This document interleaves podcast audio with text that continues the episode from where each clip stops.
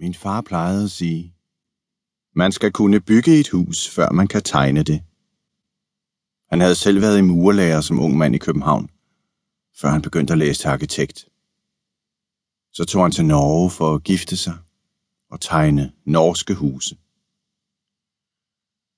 Nu stod vi på majorstuer sammen med mindst et par tusind andre tilskuere, der havde iført sig høreværn og kraftige solbriller, som om det var en larmende solformørkelse, vi skulle være vidne til.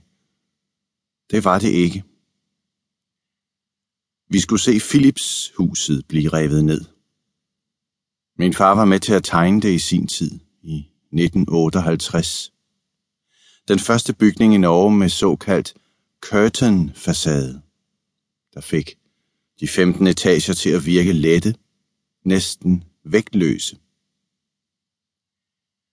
Philipshuset blev et landmærke i Oslo, men hurtigt vendte stemningen sig. Op gennem 60'erne stod det der som et hæsligt og forhat monument over al denne verdens elendighed. Monopol, kapitalen, Vietnamkrigen, materialismen, udbytningen, EF, imperialismen. For var det måske ikke et udtryk for amerikansk imperialisme, at man opførte en skyskraber midt i Oslo, og oven i købet måtte jævne en bevaringsværdig biograf med jorden for at få plads til den. Norske huse skulle helst være lave, i det mindste lige høje alle sammen. Det værste var, at jeg også sluttede mig til hylekoret. Jeg gik i gymnasiet og lod mig rive med. Jeg turde ikke fortælle nogen, at min far havde været med til at tegne Philipshuset. Var det måske ikke mig, der råbte højst, når talen faldt på Philipshuset? Jeg skammede mig over min fars arbejde. Jeg skammer mig stadigvæk over, at jeg gjorde det. Nu skulle det altså rives ned i en såkaldt controlled demolition. Specialister på området var hentet ind fra USA, hvor ellers, og denne metode var aldrig blevet brugt i Norge tidligere. Philips-huset var med andre ord det første af sin slags, både da det blev bygget og da det skulle nedrives.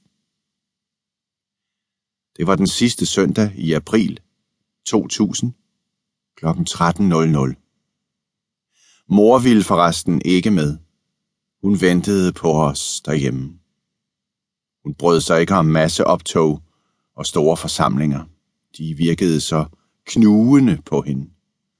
Det var et ord, hun tit brugte. Hun havde det på samme måde med fjellet, viderne, de nøgne klipper. De virkede også knugende på hende. Det undrede mig altid. Jeg kunne ikke få det til at hænge sammen. Hvis hun synes de øde fjeldvider var knugende, så burde hun vel trives mellem mennesker. Eller omvendt. Men ikke begge dele. Så lidt forstod jeg. Mor var midt imellem. Det var hendes plads. Hvorom alting er, så tog hun ikke med. Det var kun far og mig. Klokken nærmede sig et. Det slog mig, at far havde været yngre end mig, da han tegnede Philips huset.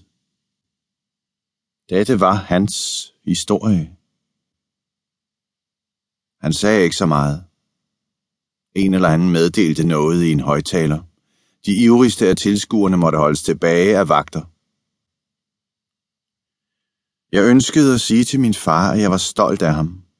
Stolt af, at han havde været med til at tegne denne bygning.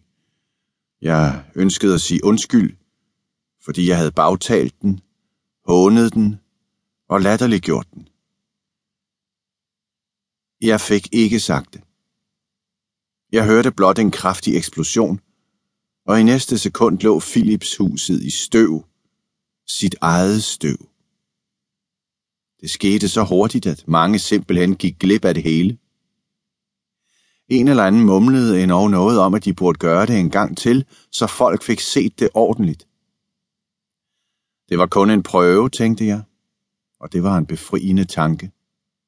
Dette var kun en prøve, og nu kunne Philips huset rejse sig igen af støv.